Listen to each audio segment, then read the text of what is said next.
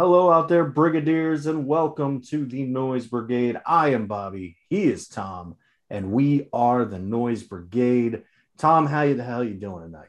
Oh, doing just fine. We thought we try to pull back the reins on doing these wrestling episodes, but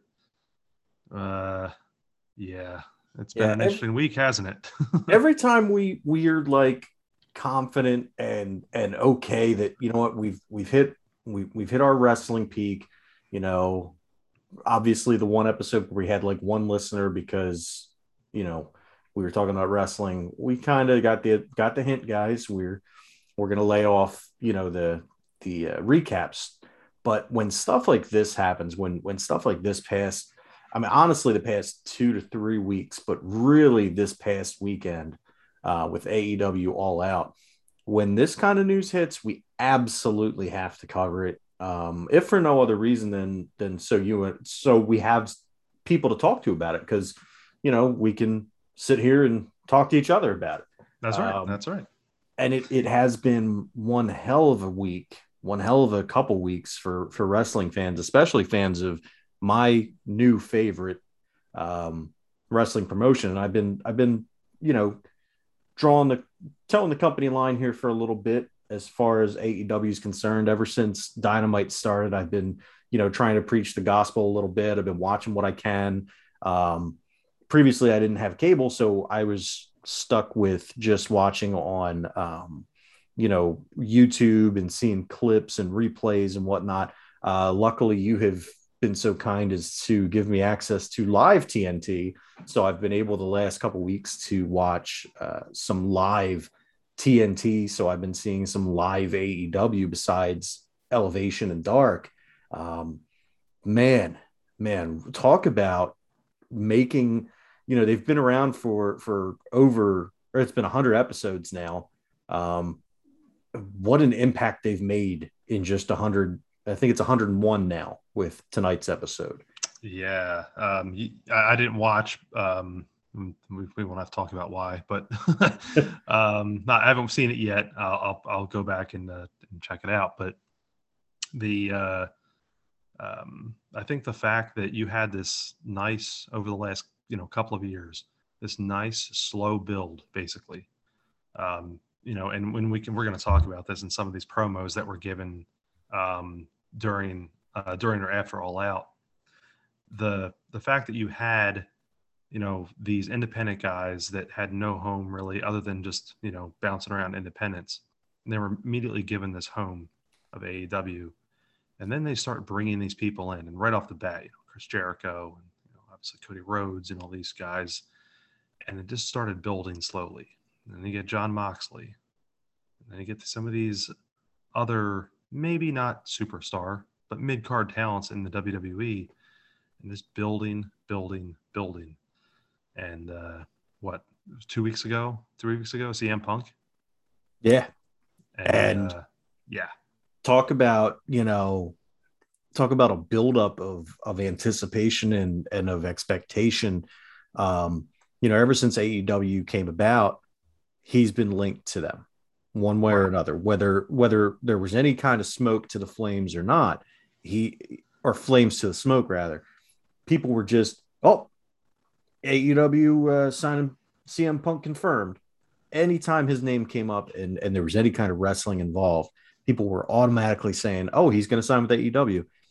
And I mean, I don't want to say it seemed inevitable, but there were definitely times when it looked like, oh, wait, maybe he's not. Like there was a time, I think it was last summer, where he had come out and they were doing something in Chicago, and Cody Rhodes had mentioned him or something. Like, I guess somebody asked Cody a question about CM Punk and whether or not he was joining All Elite Wrestling. And he kind of hemmed and hawed a little bit. And then Punk came out and said, well, no, nobody's offered me anything. Nobody said anything to me. Cody Rhodes is lying, blah, blah, blah. And it really looked like it was far apart at that point. And then that's also right around the time when he got hired by Fox Sportsnet to be on their SmackDown coverage. Right. Talking smack. And So that was interesting in and of the fact that this is CM Punk working, talking about a WWE product, but not actually hired by WWE. Is this Fox trying to step in and mediate and kind of mend some fences? And it looked like maybe that was the way it was going to go for a little bit, but then obviously, you know, that did not happen. What did you think about that when he started showing up on Talking Smack? I knew, you know, kind of right off the bat that I knew that he wasn't going to return. I don't know why I thought that necessarily immediately. I kind of, you know, was thinking that maybe he had maybe just decided to transition out of the ring completely.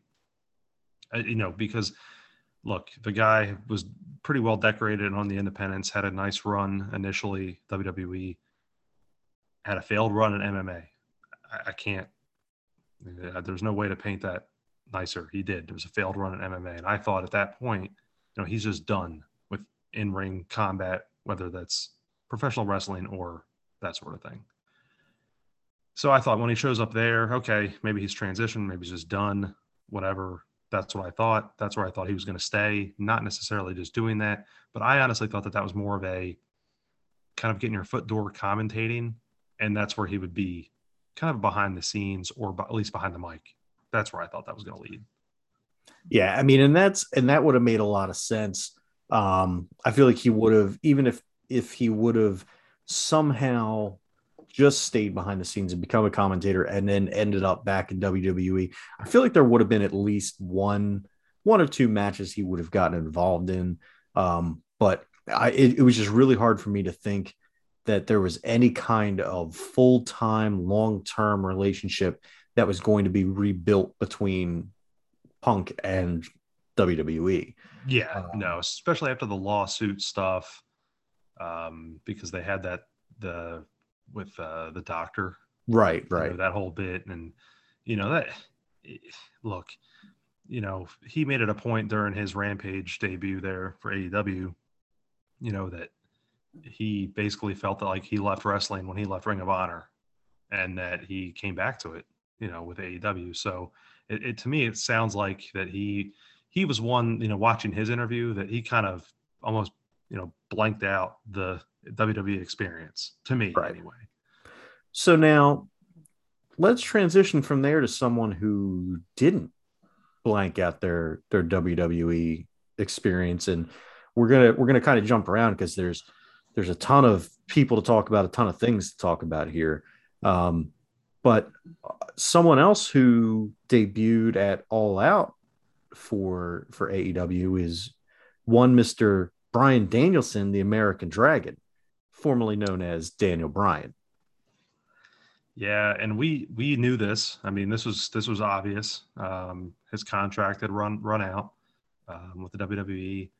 I think the thing that was kind of still thinking that he may do something was more or less that, you know, he had done the stuff on the E Network with the Total, whatever Total shows Bellas, they were, yeah, Total Bellas, you know, and Total Divas. And it's obviously, it's like, that's not him, but at the same point too, oh boy, that's gonna cut a nice paycheck.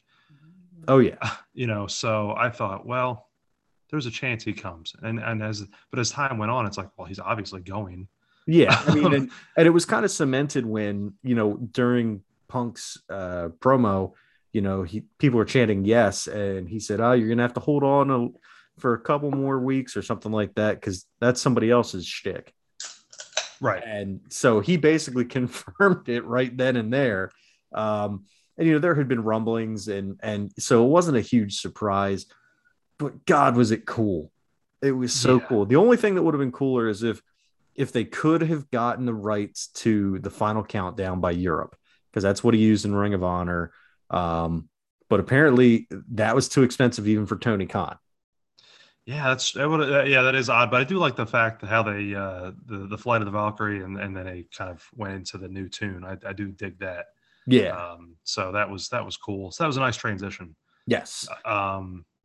The thing I liked about, you know, his promo on why he obviously went to AEW, you know, the couple things.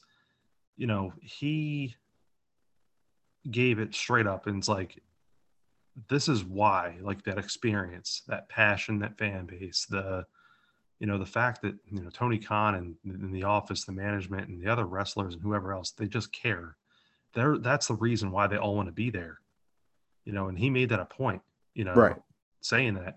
And the one thing I was happy with, though, completely the opposite of Punk, was that he was gracious for his experience in WWE. He gave, not to say that he, you know, went over the top and was, you know, gave them props left and right during his, you know, obviously his debut promo, if you will, but, you know, good on him, you know, don't burn those bridges. Well, it's a little different for him too, because, you know, whereas CM Punk was served his severance papers on his wedding day, you know, right, Bryan Danielson rather. And I'm going to screw that up. We talked about that last night when we were just chatting, but we're going to keep screwing that up. But Bryan Danielson, his wife still works for WWE, and he still has a good working relationship with Vince. And he even mentioned Vince by name, and said that he's, you know, that Vince is very protective of him and is worried about him doing a lot of the stuff that he plans on doing in AEW. So, you know, it is definitely a completely different mindset that he's coming into AEW with towards WWE than obviously somebody like Punk is. Right. And that made, like you said, it makes perfect sense. I think the thing with him is I still don't see him wrestling a full schedule. And the good thing is AEW is still kind of a less than schedule wise than WWE.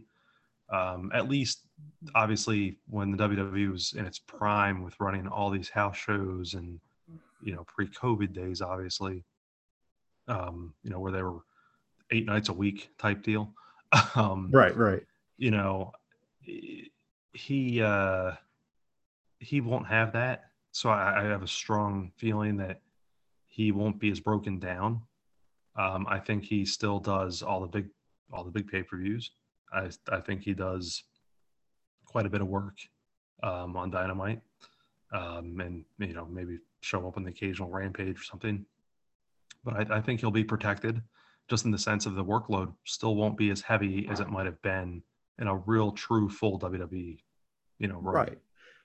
And that's what's cool too with AEW is if you look, yeah, they have Dark, they have Elevation, they have Rampage, and they have Dynamite. Dynamite's 2 hours, right? So that's your SmackDown. And then they have 3 other shows that make up the other 3 hours of programming. So whereas WWE has a 3-hour Raw, so you got to cram all that work in the one night. And then you've got house shows every other night of the week, plus SmackDown. In AEW, 4 nights of the week you can already account for. And they don't run house shows like WWE does. So, you know, you're wrestling. If you're not wrestling, you're not going to be, Daniel Bryan's not going to be wrestling on Dark. I can't imagine. Maybe he will. Maybe he'll make an appearance here or there. But Dark and Elevation are more about the young talent and people who, you know, giving people from the indies a shot. So I can't really see him doing too much on Dark and Elevation. So that's right. 2 days of the week you can count out. And then with Rampage being an hour, I can't see him being on every single episode of Rampage. So what's that leave? That leaves 2 hours that he's going to be on TV, and then whenever they have pay-per-views, which they're not on the monthly pay-per-view schedule like WWE. So it is going to be a much less rigorous schedule. And I think that that will end up adding longevity to his career. And I think that's great. Yep. And I'm not, you know, who's to say, you know, Rampage may turn into a 2-hour show and they may move Dynamite around. We'll kind of, you know, hem and haw and talk about that later. But, you know, that to me, like right off the bat, just obviously just, you know, using basic logic. I mean, he's going to be, you know, less of a stress on him, but who's to say, you know, it only takes one move. You know, he experienced that, you know, people like Edge experienced that where, yeah, you had things broken down over time. But man, one wrong move and that can, you know, derail you. So, But right. I think he'll be protected more based off schedule. So the one thing I really did like too during his promo was I just love, obviously knowing come from him, I love the props toward the indie guys. That was obvious that was going to come from him because that's who he is. And the crowd reaction in general just was awesome. You don't see crowd reactions like that very often, so that was cool. And they just did an awesome, just a strong promo. Yeah. I mean, he always really has been. I think he's gotten better with time, but this was a good really first introduction into AEW for him. Yeah, absolutely. And one of the things that I liked, and I pointed this out to you when I was giving you my notes and passing along some videos to you, even when I talked to you last night about it, was how passionate he is about wrestling in and of itself. And one of the, and I'll have to tame it down a little bit here for our PG listeners. He's in a media scrum with Tony Khan, like all the wrestlers do when they come to AEW and they make their debuts and stuff. And he made the comment, if you show excellent professional wrestling to anyone, they'll enjoy it because excellent professional wrestling is blanking awesome. And that in a nutshell shows the kind of person he is and how invested and how in love he is with what he does. And I love that is what he's bringing to this company and to these young guys and young ladies who are working there, and that's what they're going to be seeing from one of the top guys in the industry, is that even after all these years, he still has that love for the industry. He still has that love for the business, and that he's there to, like he said, he's there to share, but he's also there to kick their heads in. Yeah. And I'm paraphrasing because, again, I'm trying to keep it PG. Keep it. So let's rewind a little bit, though. Before he comes out, we had a really nice swerve in the beginning, right after the Kenny Omega and Christian Cage match, which was for the AEW World Title. And, kind of watching through that, and it's really obvious that the crowd is thinking Bryan Danielson there because that's what everyone's expecting. Yeah. But then guess who comes out? Adam Cole, baby. So, yeah, loved it. I actually loved the shirt, man. That was awesome. Yes. I just thought that was perfect for him. But the whole thing, knowing the Bullet Club, the elite history, whatever. I mean, come on. Like he was actually not going to side with them. well, the very subtle thing, and I don't know if you noticed this, and I didn't notice it when I first watched it, but I watched it again after I had read an article, and they said when he came out, he telegraphed everything right away. And it was one little thing. And I want to see if you noticed this when you watched it. Did you notice he was wearing Jordans? I did see that. Yeah, I did see that. But I'll be honest, I don't know the connection. So what was the connection there? So the connection is that all through being the elite, so the web series that Omega and the Bucks do, they're always looking for buying and wearing Jordans. Right. So that's like their trademark, is that everybody in the elite is always wearing Jordans. Yeah, that makes perfect sense. And I knew it just based off of looking at, faction connections back, that have gone on for years now. And it's so that was kind of a, an easy play, but it made a lot of sense because it made the Bryan Danielson debut that much better. Because it's like, if this were the WWE, they would have cut the show right there. They wouldn't have had Bryan's debut there. Right. That's just how they are. Right. That setup shuts a perfect hot entrance. You had a great swerve. You know, everyone's expecting the Bryan Danielson there. And then Adam Cole comes out, which everyone is, you know, obviously psyched for. I mean, that it was pretty – I think that's the other thing too. It was pretty obvious that he was going to show up at some point, just, you know, obviously based, you know, with Britt and all that. But the thing that was really cool was that it just gave that much more power to the Bryan debut. To me, that's how I felt about it. No, I agree. I think they've really hit it out of the park with this whole pay-per-view and the debuts and even the stuff that they couldn't hide. Like, I mean, we all pretty much knew that, and not to jump too far ahead, but in the women's casino battle royal, that Ruby Soho, the former Ruby Riott, would be showing up. Yes. No. And actually, it was funny. Of all three debuts, hers was the first one that I watched. And just hearing Ruby Soho as her entrance was amazing, because I can still remember the day when I got, you know, the And Out Come the Wolves album. So it's so cool to, like, really, you know, see these people that were underutilized, you know, maybe not necessarily. I'm trying to think of a good way to phrase this.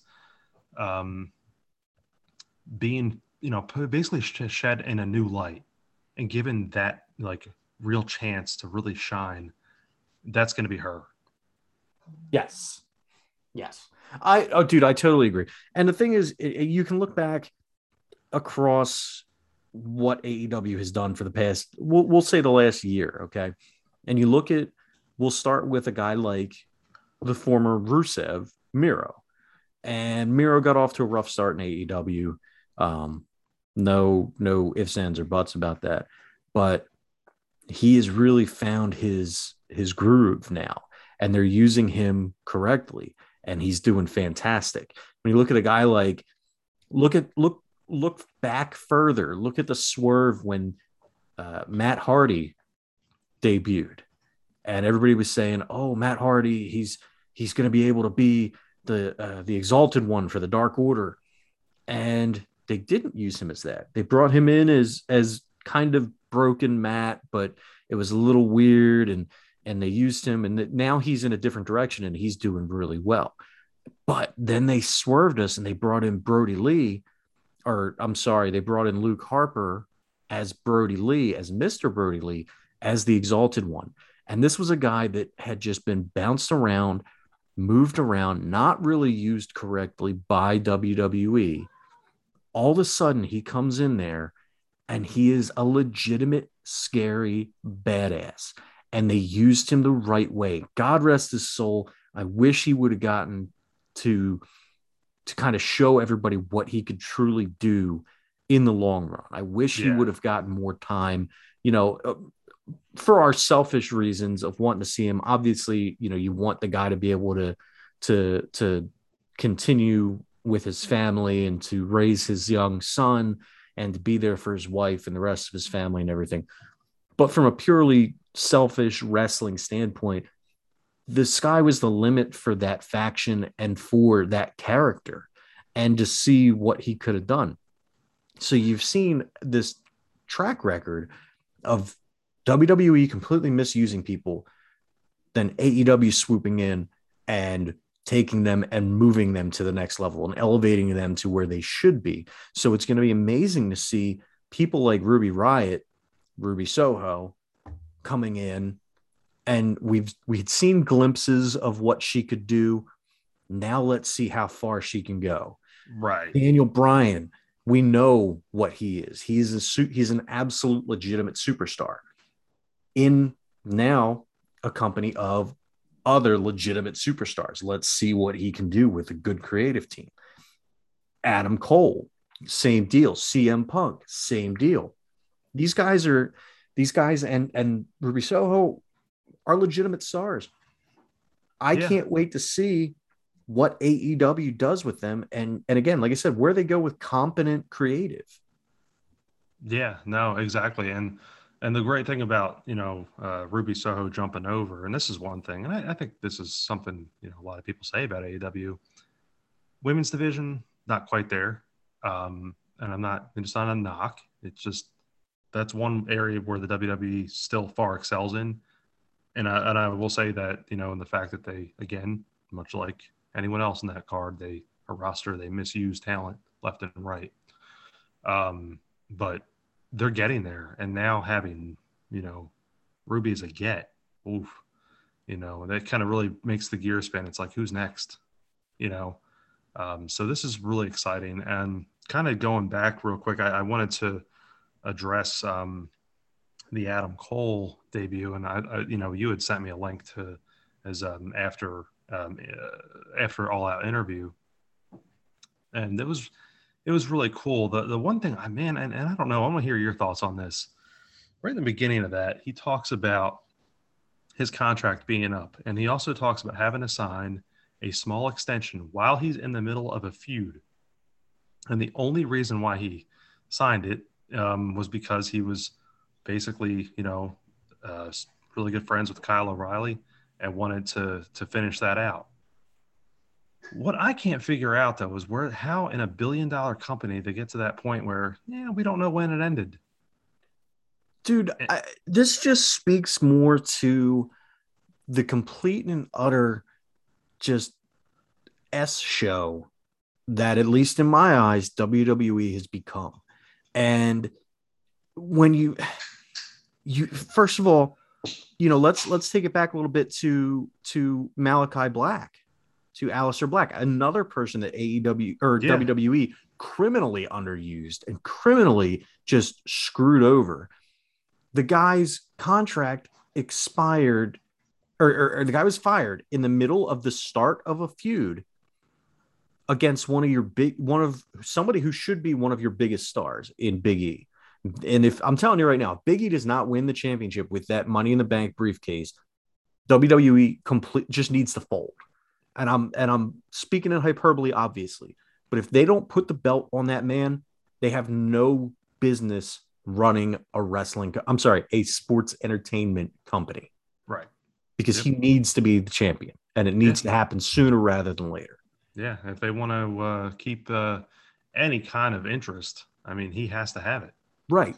But you're talking about this company that Malachi Black never had his contract rewritten once he was raised up to the quote unquote main roster. How long was he on the main roster and they never switched over his contract? Yeah. And props to Adam Cole.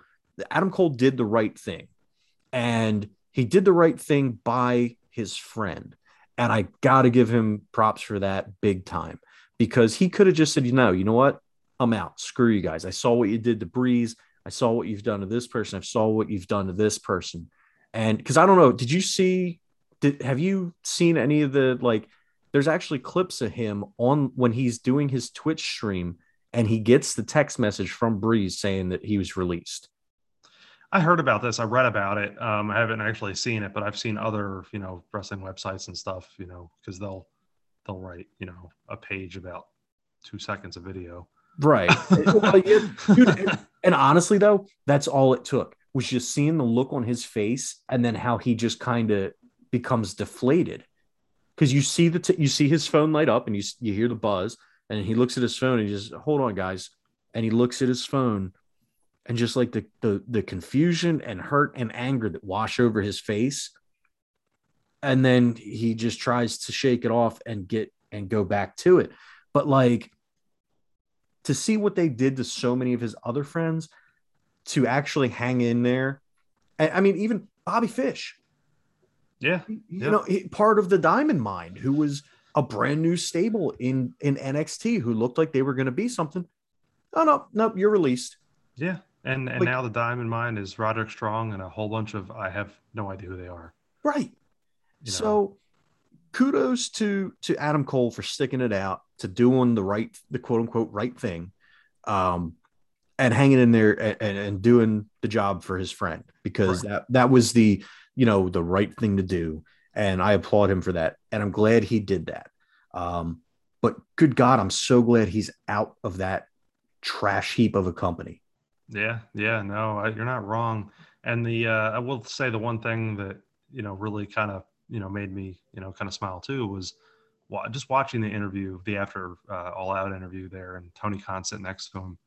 And for, especially in the beginning part of the interview, but for most of it, Tony, you can tell, and this is something that you can see almost any time he's with any of the wrestlers or he's just speaking about his company or whatever. He always has that like infectious, everlasting smile. It's always a mile wide, but then his fandom just resonates, which you obviously don't get that with Vince, Right.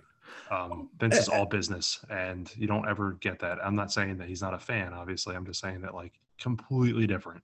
Yeah, dude. And that was some, the first time I ever really watched one of his media scrums after a pay-per-view or anything was obviously after Punk on Rampage. And dude, you could see it. Like every interview he does, his fandom comes through and his joy and his love of wrestling comes through. But it just seemed, just watching him in that interview with Punk was just amazing. And it was cool because he knew some of the people who were like asking the questions and stuff. Like he would recognize the name. He's like, hey, oh, and then like at one point they were doing everything over Zoom. And at one point, one of the reporters was having technical difficulties and Punk was joking around and going like, oh, come on, man, you're supposed to be professional and you're having these. And Tony was like, oh no, he's a really good guy. He's really good at his job.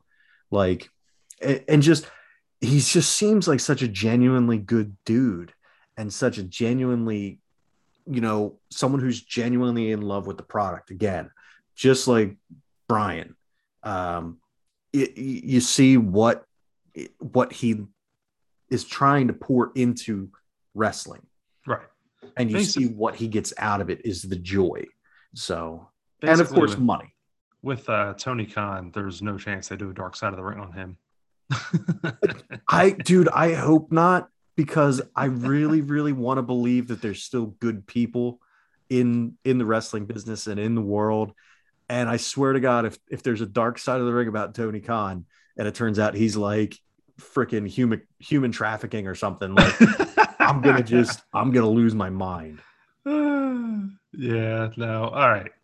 So we've kind of done our due diligence here with the debuts and All Out. But let's move forward. Let's kind of, crystal ball in front of you. Who else makes the jump? And I may have left some names off. You may be thinking of other people too, but I put down a couple names that obviously you and I have talked about already. Yeah. So looking at your list, you've got Owens, you've got Zayn, you've got Bray Wyatt, you've got Pete Dunne, and the Owens one is the one that's been telegraphed the most, and it was telegraphed by him. Yep. I had seen an article about this post. I didn't see the post itself.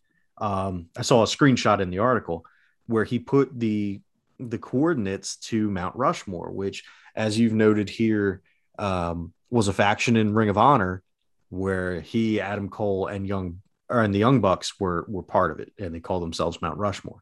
So that's the obvious telegraph. Now, what a lot of people don't know is during all this budget cut stuff that WWE has been doing, a lot of people had their contracts restructured and a lot of people had their contracts shortened when they restructured them. Right. Kevin Owens is one of them. And good God, I can think of very few people who I would like to see unleashed on AEW more than Kevin Steen. Yes, no, 100%. And, I was, I knew of his work prior to the NXT stuff, but I, watching Ring of Honor or those sorts of things is always been a weird thing because it was on an odd channel or you had to watch a YouTube clip or something. It was never something that I could just pop down like, oh, 9:00 Monday nights, here you go, right. But when he hit NXT, and I'll never forget, his debut, it was instantly hooked. and automatically became one of my favorites. And even with, you know, him again not being used correctly, but still being a upper tier player to a point, you know, he's I think he's just biding his time right now. Yeah, you know that's it with him now. I believe his runs out early 22. I want to say January. Yeah, I believe Sami Zayn runs out in next month, maybe. That I'm not sure about, but I think it's earlier. It should be earlier based. I mean, if we go just based on when they debuted in NXT, which obviously you can't go on that, but yeah, we did that. I know Sammy was in NXT before. Yeah, right. But again, who knows with contracts and all that? I believe he's earlier. I could be wrong. However, I noted here that surely he would have to show up too, and he would either follow or he might even be there beforehand. You know, those two, I think, I'm not a betting person, but yeah, I would say that those two are almost locks at this point within, you know, by, you know, in 22 at some point. Right. I would say so too. I mean, and it, you know, looking at it, there's just, let's go through the roster, you know?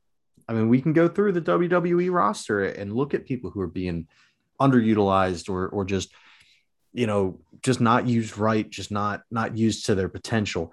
And so Owens and Zayn stick out at the top, like we said. You know, there's so many people. It's terrible. It's absolutely terrible. Bray Wyatt was released. Bray Wyatt, there's been talk of whether or not his character fits, whether The Fiend fits in the more realism grounded AEW roster. I don't think he has to utilize that character. I think he goes more back to the Wyatt family stuff. Right. That's all he needs to be. I mean, I'm not saying that was a realistic character, but at least that was a person. You know, and here's where, and maybe AEW is telegraphing that right now, because think about it. Well, I mean, I don't know how much you've watched recently. You know, obviously you didn't watch Dynamite tonight, but the Dark Order, who was Brody Lee's faction, is starting to fracture a little bit. And they could really use a leader. And whose 90-day non-compete is starting to run up. Yep, next month. So that could be a good addition there. Pete Dunne. Another one. He could go. I don't, you know, it's weird. I know that the only reason why I noted him was that his contract was similar to Cole's, where basically it was like, oh, oops. But I think he was, and I haven't seen anything saying otherwise, but he was offered an extension. I don't know that he signed. But the thing that I think that he would stay was because he actually is a backstage producer for NXT UK, and well, he's from England, so right. That's a pretty sweet gig in and of itself, because really NXT UK's got a lot to offer for him, especially. So that's still kind of one of those, you know, it's almost surprising that it's a WWE product. Right. Like, you know, it's like the last vestige at this point. Right. So I think that's the reason why I believe he stays, but I would not be shocked, you know, because he's another one that, dude, my opinion, top 3 wrestler right now. That's just how I view him. He's amazing. And I would love to see him in AEW. So, but who else do you think might be there? I mean, I can give you my dreams, you know, my wish list, based on comments that have been made about NXT. I would love to see the Garganos over there. Mm-hmm. Mm-hmm. You know, I think Johnny Gargano, and I think Candice LeRae, once she's, if she comes back to wrestling after she's had her kid, maybe she'll decide she doesn't want to. I think she will. But I think they would do fantastic, and I think that they would be better utilized. I think Keith Lee, let's get him over there, because they're killing him, man. You know? He's ridiculous. Let's get Keith Lee over. Let's get I'm running through the roster right now on my iPad while we do this. Let's get Samoa. I don't think Samoa Joe will. I think Samoa Joe's staying in NXT, until whenever. But let's get a guy, Cesaro. Mm-hmm. Somebody who's just absolutely not being used right. He's, he gets two matches on, in the main event, and that's it. No, Cesaro should be a top of the card player, and it should be a constant top of the card. He shouldn't have to worry about every 2 years, I might get a shot at a title. Tommaso Ciampa. Yeah. Let's get him over. He was one that was top of my list. Because to me, he's one that you could throw him in the mix right at the top of the card immediately. And because he's such a good on the mic, and just his character's amazing. Right. And, he gets it. I mean, before they ruined him, I would have liked to have seen Heavy Machinery over there. I think and maybe I'm just that idiot that really likes Heavy Machinery, but I thought they were a good tag team. I thought Tucker and Otis were good, and I thought they could have been a good tag team, monster tag team in WWE, but WWE didn't see it that way because they don't believe in tag team wrestling unless you're the Usos or the New Day. And don't get me wrong, I love the New Day, and I would love to actually – it'll never happen, but I'd love to see the New Day in AEW. Yeah, actually, I checked that out because I was curious. They're all under through like 24, so they're in it for the long haul. But all right, so another one, and this one it's somebody that will never go, because I feel like he's towards the end of his American wrestling career. I think that this is his last American stop, and then he'll probably go back to Japan. But Shinsuke Nakamura, I would love to see him over there and get used correctly. Finn Balor. I would love to see Finn Balor over there. I think he does at some point, just based on, obviously, look at his past history with all those guys. He would be one that almost definitely. And I really hope that happens, because I feel like that would be fantastic. And when I say New Day, obviously I'm talking all three of them, but especially Big E. And then just going a little bit further with it, looking at somebody, like Asuka. How good would Asuka be in a real women's division? Because she'd be at the top of AEW's, in my opinion. And I'm at the opposite end of the spectrum with you. I think I really enjoy AEW's women's roster and what they're doing in their division. WWE, I enjoy the wrestlers that they have, but I just hate the direction that they're taking those stuff. Yeah, no, I agree. I agree with you there. I think my thing is I got so accustomed to, and granted, I really haven't religiously watched the product either in quite some time. So, but the women's matches on NXT were second to none, particularly whenever Bayley and Sasha were in NXT. Right. It's, to me, still some of my top five matches of the last 10 years. No, absolutely. So that's the kind of caliber talent that I think, and I think only because of maybe known by name as well, that AEW might need to just kind of catapult that to the next level, in my opinion. No, and I agree with you. And there's some moves to be made. I feel like, Dakota Kai, I feel like, why am I blanking on her name? Tegan Knox. Mm-hmm. I feel like Tegan Knox would be an outstanding addition to the women's roster in AEW. Shotzi Blackheart, another one, dude. If we could just, there's so many. That's the other problem, is that WWE has all this great talent, and you hate to say, let's move this person, this person, this person, this person. Well, then what are you doing to the people that are already there? There's only so much showtime to go around. Exactly. You know, even Dolph Ziggler, how cool would it be to see Dolph Ziggler? And he'll never go. No, I don't think he'll ever go. He's a WWE lifer. No matter how much they screw him. Kind of like The Miz, you know, he's another one. Yeah. The Miz will never go. And that's fine. I like The Miz where he's at. And I don't want that to be taken as a slight on The Miz, because I really do enjoy The Miz, but I feel like they've already got their Miz and MJF. They don't need another one. Now here's my question. I was wondering this because, you know, WWE will occasionally pull this, and I just wondered, you know, where these people would fall on. Just to say, let's boost, you know, we're averaging 1 million viewers. We want to boost it 500,000. What if a appearance doesn't have to be a match, just a 5-minute, 10-minute segment with somebody like Stone Cold Steve Austin or The Rock, somebody that's going to pull in all those people that haven't watched for years? What do you think? Do you think that would even be a possibility?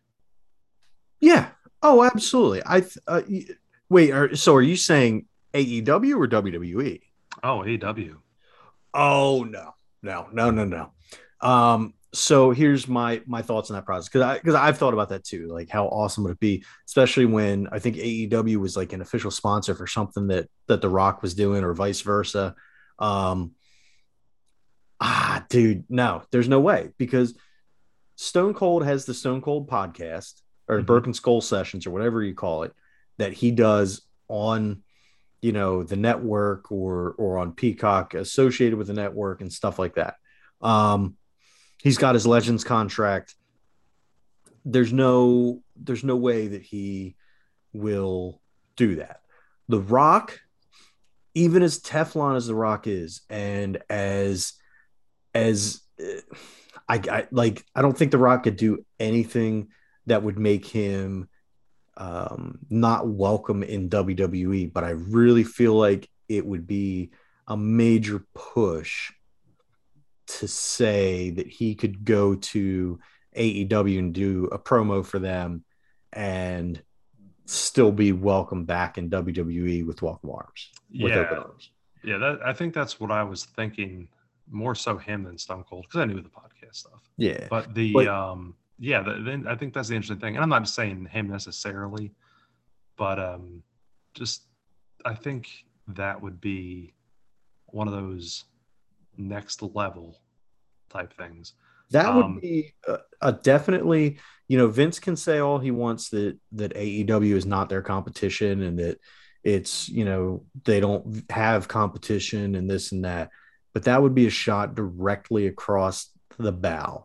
And I don't think that Vince would – I don't think he would deal with it well. I don't think he would be – obviously, he would not be very happy. And at this point, not only do I not think it's likely because of just how tied together The Rock and WWE are, but I know – well, I don't want to say I know – but if you've looked at the dirt sheets, as we are wont to do, I'm sure you've seen all the stuff about how they're going to bring The Rock back for WrestleMania. Right, I have with the program with Reigns. Right, you know, and I'm just, you know, I'm spitballing here.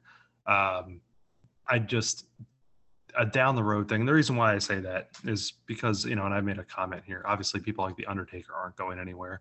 Right. Because I read that he was under contract through 2034. So, yeah.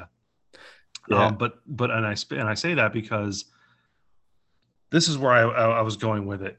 I found, and this gentleman's name is Brandon Thurston on Twitter, but he has been plotting all of the viewership ratings for Dynamite, Impact, NXT, Raw, and SmackDown all year, and obviously with the recent addition of Rampage.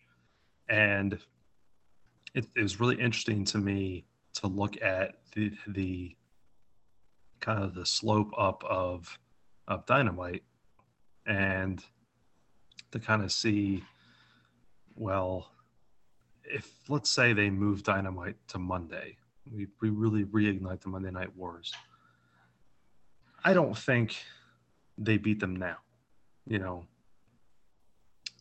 But moving ahead, and let's say we go into 2022 and we're out of our Rock program on WrestleMania and there's no contract there, there's no nothing, or maybe there's something with, you know, somebody else that was huge. I don't know how many people fit his category, but and just to bring one person in just to give that extra boost, I could see the ratings flipping as early as mid next year. I mean, I think the only, and I don't even know if he would do it, the only person I could see, and he's obviously not that caliber, not that I don't love him and not that I don't think that he's one of the most, you know, one of the most well-respected and influential wrestlers of the period, but Mick Foley, I think, might do a, he might show up on a show. Obviously, he's not wrestling, but I could see Mick Foley maybe doing it, but I just can't see. You're not going to get, like we said, you're not going to get Stone Cold. You're probably not going to get The Rock. I'd say 99.9% not going to get The Rock. Hogan, I think, is a poison pill at this point for any. Yeah, I don't think he's showing up anywhere. Yeah, I think only WWE is willing to use him because that's, you know, they're tied together whether they like it or not. Macho Man's gone, obviously. So yeah, it's really limited. I just think it's an interesting thing to consider. Like, and I only say this because, you know, you look at popularity and you do look at the ratings, and, you know, obviously WWE is such a stalwart household name for, you know, generations now, that, you know, even with them putting out bad content, viewership is still doubling, you know, which is, it is what it is, you know. I'm not going to get into the networks and all that. But the cool thing is, it's like now we actually have legitimate competition in the wings, you know. Right. I'm not going to say head to head right now. I mean, you see it as I see it, you know, looking at the graph. Right. But it's moving up. And it is, and that's exactly where I think WCW was in 1995. Nitro launches, Lex Luger shows up, and we're off to the races. And I think when CM Punk shows up on Rampage was the Lex Luger showing up at Mall of America moment for them. That's the best way I can frame it. Yeah, absolutely. And I think that, you know, it's going to, I think the shift has started. The revolution has begun. It is well underway. And I think that in the next year, the tides are going to shift even further. And I think you're going to see, because honestly, I have zero faith in Vince McMahon and Bruce Pritchard to turn NXT into anything other than an utter dumpster fire. Yeah. There's no way in my mind that them taking over is going to be well received. And I don't think it's going to be something that is going to capture the imagination of the viewers. And I think within probably a year, NXT is no longer televised. It's back to maybe just being shown on Peacock. I can't see it. Yeah, no, you're not wrong. I see it being more of a, with them in charge, it's going to be treated like a main event type show. Right. You know, just, you know, oh yeah, here's these guys we don't use. I hope I'm wrong, because I've, you know, loved NXT since day one. But, you know, it's, yeah, more of the same. Yeah, and I mean, it all comes down to, for me at least, comes down to how they said they want to use it. They said, all right, so anybody that's on the roster that's 30 and over and that's, you know, smaller than 6 feet and blah blah blah. They said, you know, the people that have been here for years, if they're not willing to move on, we're moving on from them, essentially, is what was said. So your Johnny Garganos, your Tommaso Ciampas, you know, anybody that's been a stalwart of NXT, well, This is your time to move on at this point. Yep. So. And you're going to bring in inexperienced wrestlers, bigger wrestlers, and that's not, you know, that's not who I'm interested in seeing. So as soon as our guys are gone, our DIY guys are gone, Samoa Joe is, you know, okay, I want to see Samoa Joe wrestle, but I don't want to see Samoa Joe wrestle a broom. Yeah, exactly. And that might be where we're at. Right. This is fun. You got anything else to close us up with?